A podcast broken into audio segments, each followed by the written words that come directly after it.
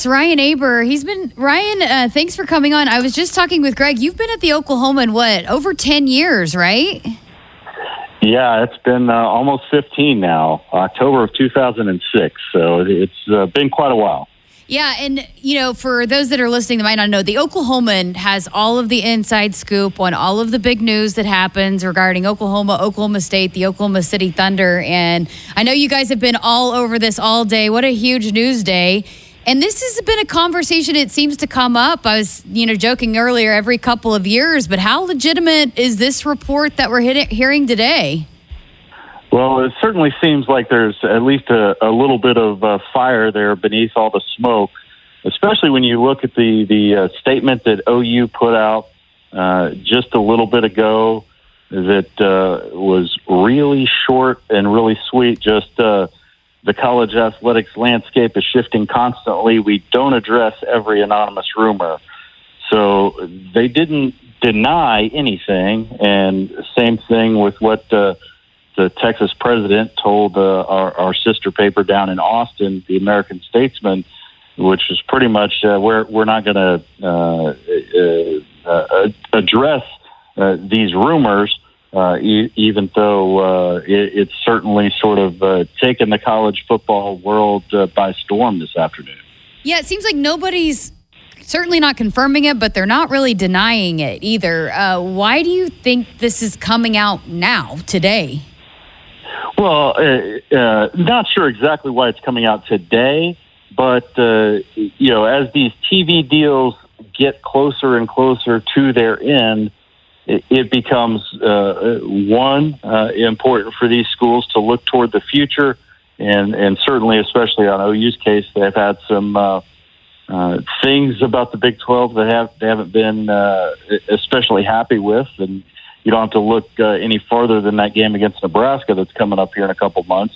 The 11 a.m. start time really was not something that Joe Castiglione was really happy about, especially given how many 11 a.m. kicks they've had at home uh, in recent years. Uh, so I, I think that the timing is much more about uh, the the year and these everything uh, coming to an end, and it becoming much more palatable to leave the Big 12 when you talk about the grant of rights extensions and, and things like that uh, monetarily uh, than it would have been uh, even a couple of years ago, and the fact that they've got to give 18 months notice uh, e- even if they want to leave. So that uh, that time uh, is, quickly approaching. Even when you look at the end of this TV deal and the grant of rights deal, which expires at the same time. Talking with Ryan Aber of the Oklahoman. Uh, Ryan, and the news kind of coming out that potentially the college football playoff could expand to 12 teams. The 14 playoff right now, I mean, Oklahoma's got a pretty good gig where they've got, you know, they've been in the playoffs several times, but you know, how much do you feel like maybe this talk of it expanding to 12 teams is maybe playing into this could be still be beneficial for Oklahoma as well? Yeah, no doubt about it. I, I think that uh, pre expansion, it would be hard to see why OU would want to leave that when you talk about specifically just football uh, and their path to the playoff. But with expansion, it becomes much more likely that uh, multiple uh, and and even more than multiple, you know, a handful of SEC teams wind up making that playoff most years.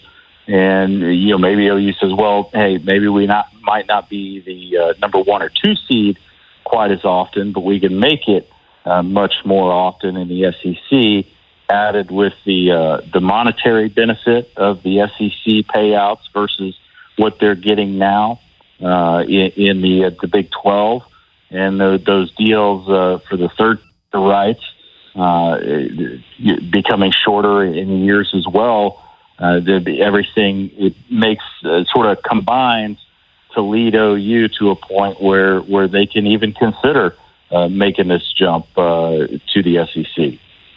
As soon as I saw the news, I hopped on and listened to some sports talk radio uh, in Oklahoma, and it seems like fans this time around are more accepting to the move. You know, you, you heard some people talking about uh, renewing their season tickets, the potential having different opponents coming into Norman. Have you kind of got a sense that it's uh, maybe a little bit more going to be accepted by fans this time around? Yeah, it seems like it, and, and you know, I think there are a lot of people who were accepting of, of a potential move um, to the Pac-12 a few years ago when that uh, built up steam. But there were a lot of people even then who were saying, "Well, I'd rather it be the SEC if they're going to make a move." So now, with this uh, talk picking up steam, I think there's a lot of people that are very excited about it because, if nothing else, when you look at OU's schedule, which never includes Texas in Norman, uh, which ta- so that takes out a, a big marquee potential marquee opponent at home for the Sooners. Uh, and, and yes, Bedlam is big when it, it comes to Norman. You know, we've seen Iowa State become more and more prevalent over the last few years, but inside the conference, there's not a whole lot of just marquee matchups for the Sooners that they were able to get at home. And if you look at the SEC with the potential realignment that would have Missouri uh, going over into the West and uh, Alabama and Auburn into the East, uh, to make room for, for Texas and, and Oklahoma potentially. You know, you've got a schedule that would include, you know, Arkansas fairly, fairly regularly. It would include LSU, uh, especially uh, fairly regularly. So, uh, and and then Texas A&M, who the Sooners are, are really familiar with, obviously. So that the potential home schedule and the way that you can sell it to your fans uh, gets a whole lot more attractive with a, a potential move to the SEC. Where does Oklahoma State factor into this? Because I was kind of remembering a couple of times that these talks happened that Oklahoma and Oklahoma State had to stick together.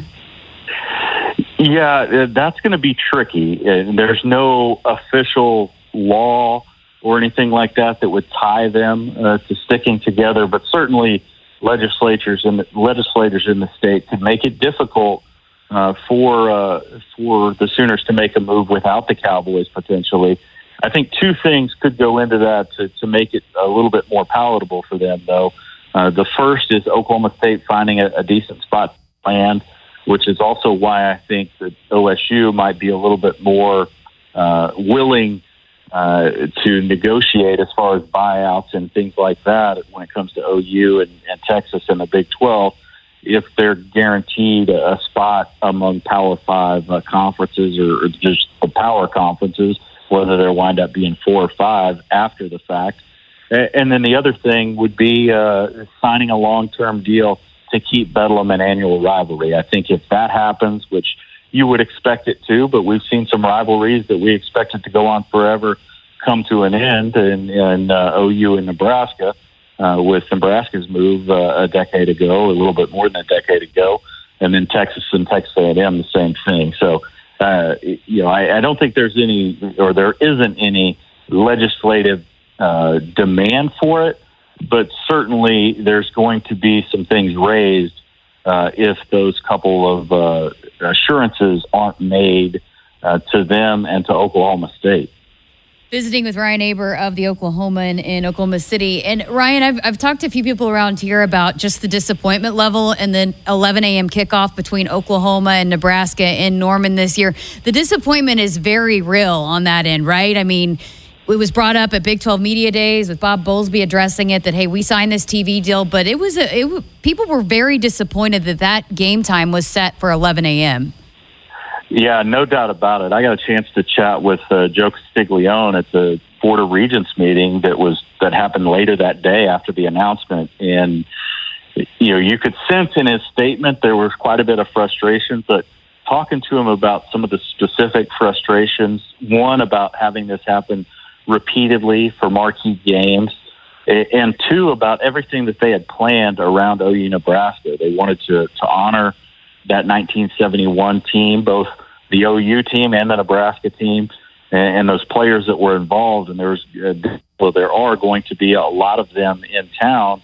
They wanted to do a lot of that stuff the morning of the game and, and right before and things like that. And uh, an 11 a.m. kick just doesn't leave enough time to do everything that they wanted. So some of that stuff is going to move to to uh, less attractive options like uh, Friday night or after the game and I think it's going to take a little bit of shine off the game. It's still going to be a, a fantastic uh, uh, renewal of what was uh, one of college football's best rivalries, but there is a lot of disappointment uh, around OU with the the way that this game was chosen and the fact that it was uh, it's it's chosen to start at 11 a.m.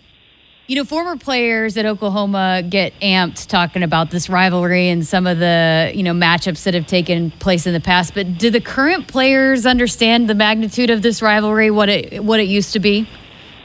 I think there's some that do. The guys that, that are in the state or the guys that uh, uh, are sort of students of college football and are able to look beyond just their own experiences growing up and, and what they watched uh, do but a, lo- a lot of them don't. I think a lot of them don't have any sense of just what this rivalry uh, was and how important it was in the, the grand scheme of college football. But I think a lot of them are are going to figure it out, whether it be from uh, you know studying on their own, or I'm sure that the, the coaches and, and everybody around the program are going to instill in them just how big the game is, just with everything else that's going to go on around the game. Like I mentioned, all the the honoring of the 1971 teams and the 50th anniversary of that game. I think there's a lot of guys who are going to learn uh, a lot more about this rivalry that they didn't know going in.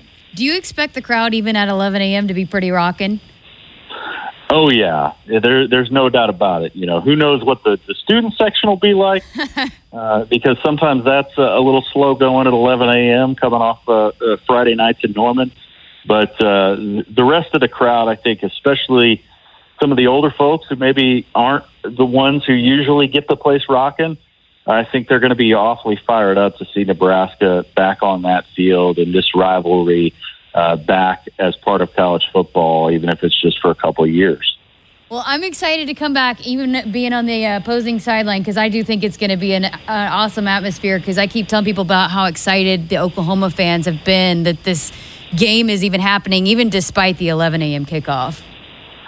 Yeah, no doubt about it. It's it's going to be fun. You know, someone who grew up around uh, this area and, and looking at that game as sort of uh, you know one of the pinnacle games of college football, and that's a different kind of rivalry, as you know, Jessica, between uh, the OU and Texas rivalry, where there's a lot of bitterness on each side, the Bedlam rivalry that a lot of people on the OU side don't even claim as a rivalry, uh, and then the Nebraska rivalry, which is much more about respect and uh, admiration for, for each other's programs than I think uh, any of the other ones for the Sooners, for sure. Well, Ryan, uh, last thing for you, how are you going to chase this uh, rumor down about this conference realignment? What's next for you guys at the Oklahoman? I know you'll be all, all over it. Yeah, I think the biggest thing is just trying to talk to as many people who are in positions to know things as possible. And, uh, not a whole lot of those phone calls getting answered today. I don't know if it's because of uh, folks not wanting to talk, be on vacation, things like that. But uh, there also hadn't been a whole lot of denials, like I said. So it's going to be a really interesting few days, and hopefully, uh, you know, we'll get some resolution to it at some point before too long. But it's certainly made for what was going to be a quiet Wednesday uh, into something much, much different than that for sure. Well, give Ryan a follow on Twitter to stay up on all of this news, to stay on top of all of it, because the Oklahoman will be one of the first to break any kind of news that happens. He's at R Y A B E R, Ryan Aber on Twitter. Ryan, thanks so much for your time. Appreciate your insight.